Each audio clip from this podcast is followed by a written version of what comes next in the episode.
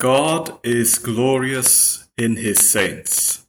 Welcome to the Christian Saints podcast. My name is Professor Darren Ong, recording from Sepang in Malaysia.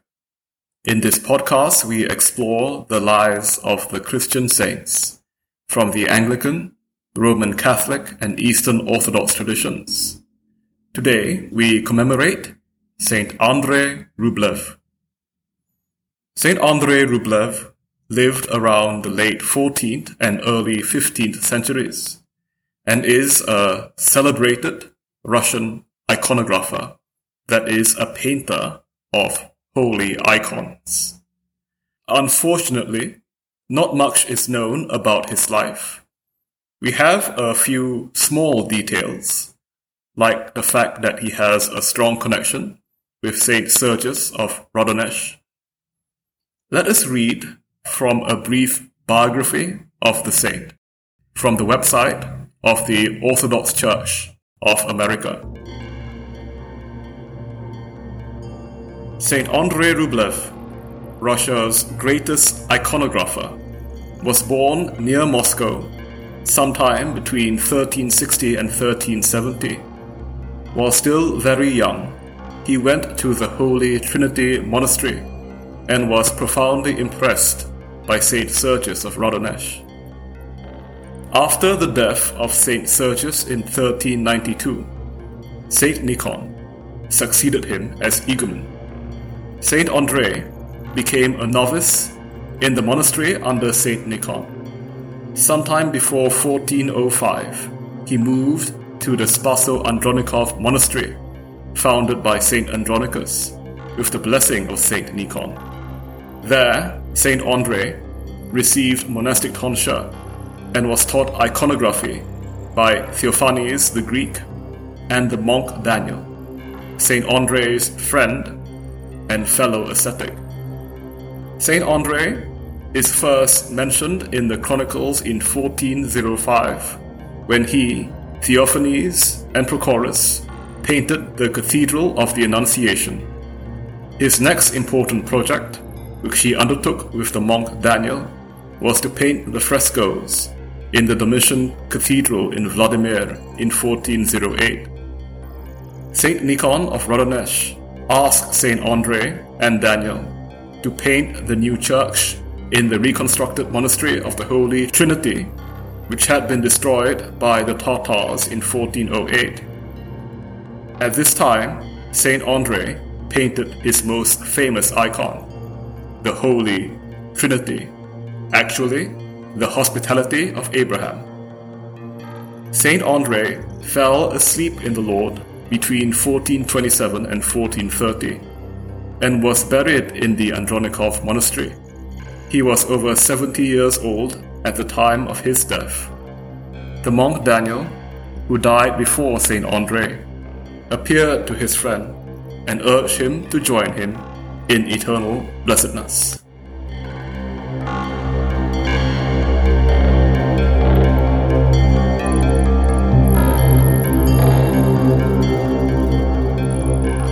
Saint Andre's greatest work is his Holy Trinity icon. And indeed, this is the only work that we know for sure is painted by him. Unfortunately, podcasts are not well suited to describe art in the visual medium. So, if it is possible, I encourage you to pause this episode right now do a Google search for Rublev Trinity and take a few minutes to contemplate this wonderful icon. If it is possible, listen to the rest of this podcast episode with that icon in view. Uh, but please don't do this if you are driving or in a similarly unsafe situation. This Holy Trinity icon depicts a story in the 18th chapter of the book of Genesis in the Bible when Abraham is visited by three angels and offers them hospitality, ignorant of their true nature. But this story is really one that points to the Holy Trinity Father, Son, and Holy Spirit. Here is a nice textual description of what is happening in this icon from the website of the British Association of Iconographers.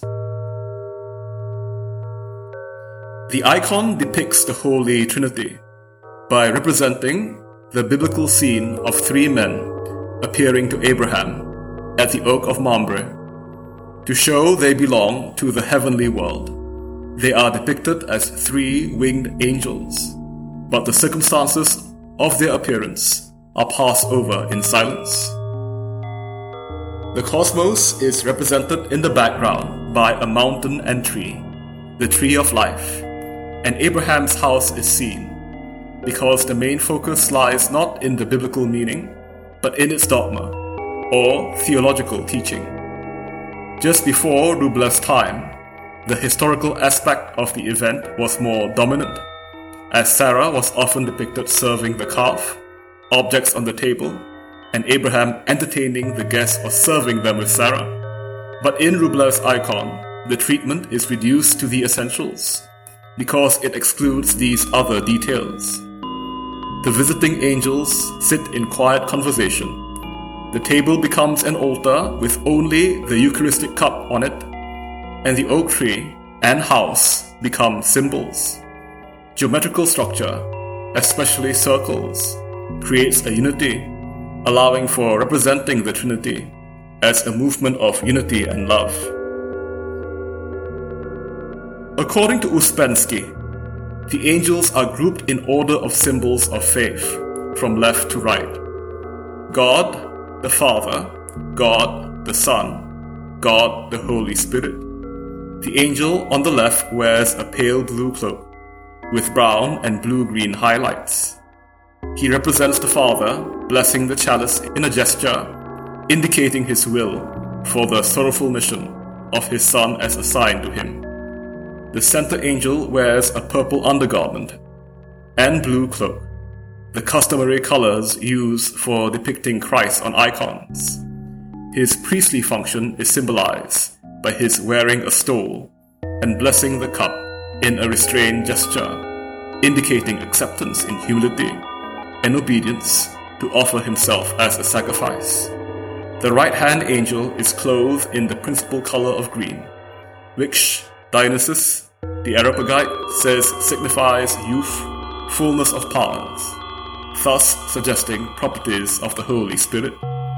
The elongated bodies of the angels are 14 times the head, instead of the normal 8.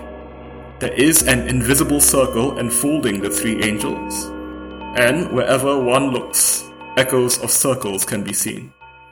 The overall color in this icon, with its tranquil blues and green, overlain with paler tones, combined with soft ivory white producing a transparent effect, shows forth harmony, unity, and concord. This in turn is echoed in the forms and lines in the icon. As Uspensky says, this icon with its inexhaustible content, its harmonious composition, majestic calm figures of the angels conversing in silence, and the light joyous summer colors, could only be the creation of a man who has stilled in his soul all agitation and doubt, and has been illumined by the light and knowledge of God.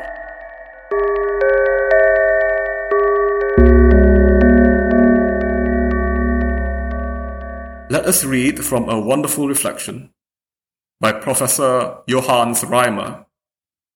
Professor Reimer is Professor of Mission Studies and Intercultural Theology at the Ewersbach University of Applied Arts in Germany and the University of South Africa. This reflection is from a journal article he wrote in 2008 in the journal Acta Theologica titled The Spirituality of Andrei Rublev's icon of the Holy Trinity. What is the theology behind the icon? What did Rublev want to transmit to the visitors of the Cathedral of the Holy Trinity in Radonezh? What is his message? There are a number of possible answers to these questions. First, Rublev seems to express the unity the divine oneness of the Trinity. Both the composition of his icon, as well as the conversational relationship of the three angels as its main images, strongly support this thought. The oneness is a qualitative unity. It describes the nature of God in missionary terms. Uspensky formulates if the bowing of heads expressed by the two angels towards the third unite the three, then the hands pointing to the cup on the white throne like table with an Eucharistic cup filled with the head of an animal offering point to the center of the icon. The center is the Eucharist, God's salvific act in Christ, the ultimate target of the Missio Dei. The unity of God is therefore qualified by the unity in God's mission. In fact, the mission seems to determine the nature of the Trinity. Secondly, Rublev emphasizes the eternity of the Trinity by freezing all motions in his painting. By doing so, he seems to stop time itself. Time is taken out of the icon. What is left lies beyond time and space eternity. His icon speaks, but instead of words and stories, it uses meditation, emotions, as if the author wanted to say, You cannot describe God's divine nature, His everlasting love, and His self denial in mission in words. Love must be experienced. Verbal debates lead nowhere. God must enter the inner room of our heart. Intellectuality alone reflection in time and space, do not enter his nature. Instead, they may well hinder access to the most secret, the most intimate God Himself in His Trinity. One is clearly reminded of God's prohibition against making any likeness of Him. It is fascinating to see an image of God that expresses God's law prohibiting such an image. Rublev does not offer an idol. He leads us to a deep contemplation of the unseen. Thirdly, the unity of the Trinity is specified by some differentiations between the three images. Rublev does so by painting the dress of the angels differently. Their attire seems to indicate different responsibilities, different offices. They are one, their mission is one, centered on salvation, but their tasks are different. As indicated by the symbols above their heads, they each play a different role, yet without being separated from each other. They promote each other. Their acts seem to draw them into their eternal oneness. The positions of their bodies have the same effect. The three all sit differently, but again the bodies seem to enter a perichoretical movement, a round dance a rotation which, if speeded up, will make it impossible to distinguish who is who in the picture. The observer, following the direction in which the bodies point, will rotate his or her head, and the ensuing meditation will produce a dancing effect. Rublev sees the differences in the hypostasis of the Trinity, but he does so, as John of Damascus once suggested, perichoretically it is impossible to separate one person of the Trinity from the others. They naturally belong together. There is just one being. The three are one. All polytheistic tendencies are removed. Rublev is, in his icon, absolutely monotheistic. Fourthly, at the center of the icon is Christ. He reveals God to humankind it is his salvific act which allows the observer to meditate on the nature of the Trinity. The quiet conversation, the presupposed dialogue between the three persons, seems to rotate around the table with the cup of offering. The conversation, frozen in time, indicates an eternal, never ending dialogue. The word is not only spoken by God, God Himself is this word. His nature is focused in this dialogue. Rublev wants his observer to see this. The attention of the observer is drawn to this table. The angels to the left and right seem to lift the table with their bodies that are painted into the table. The composition indicates that the two offer up the third. It is him whom they want to be seen. Rublev seems to indicate what the prologue of the Gospel of John expresses clearly in unforgettable words. In the beginning there was the Word, and the Word was with God, and the Word was God.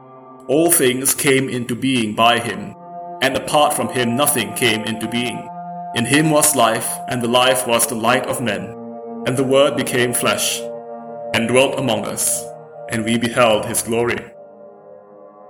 Fifthly, the colors of the icon are consciously chosen. Rublev uses a mixture of deep blue and dark red in a combination, which allows him to create the impression of light shining out of the icon.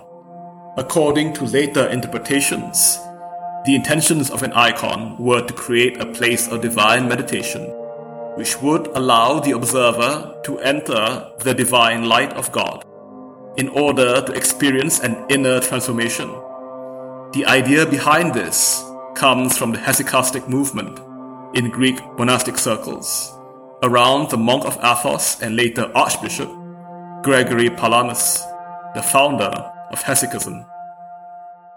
Gregory and his followers believed that the experience granted to the three disciples of Jesus, who went with him to Mount Tabor, the Mount of Transfiguration, meant that they were transformed by divine light, which they called the Taboric light.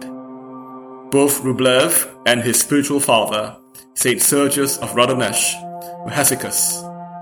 The icon in their teaching becomes a window to God's divine light, the light of Tabor.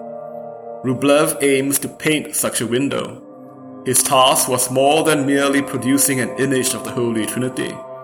In the hands of Rublev, the icon becomes a place of divine inspiration and a materialization of God's presence. Meditating on the content expressed by the icon allows the observer to enter a holy space, where a personal transfiguration becomes a real possibility.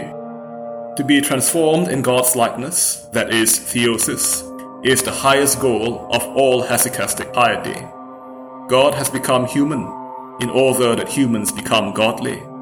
It is through individual transformation that nations will be transformed. The sixth point reflects the missionary theology of St. Sergius. The icon of the Holy Trinity invites meditation and contemplation in Eucharistic terms, but it also enlightens the faithful for the sake of the divine mission. Jesus at the table invites us to accept the same calling he received from the Father. As the Father has sent me, I am sending you, says Jesus to John the Evangelist. The liturgical experience of the Trinity becomes a divine calling to human beings to become instruments of salvation to the world. This message of Saint Sergius is also the message of Rublev and his masterpiece.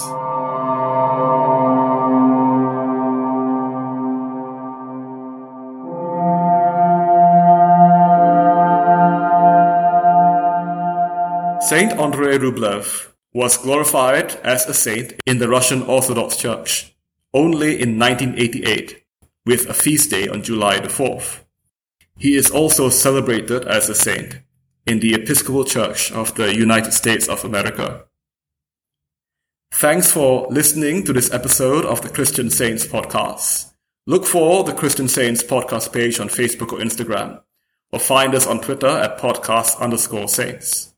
All music in this episode was composed by my good friend James John Marks of Generative Sounds. Please check out his music at generativesoundsjjm.bandcamp.com. If you enjoyed this podcast, please consider giving us a five star review on iTunes or whatever podcast app you use so more people can find the Christian Saints podcast and be blessed by these stories of the saints. Let us end this podcast episode by reading the Troparion and Kontakion for Saint Andrei Rublev. Shining with the rays of divine light, O venerable Andrew, you knew Christ the wisdom and power of God. By means of the image of the Holy Trinity, you preach to all the world the Holy Trinity in unity. and we, with amazement and joy, cry out to you. As you have boldness before the most holy Trinity, pray that the uncreated light may illumine our souls. Like a trumpet, you clearly sounded the sweetness of divine hymns, and were revealed as a brilliant beacon, shining on the world with the light of the Trinity. Therefore, we all cry to you, Venerable Andrew, unceasingly pray for us all.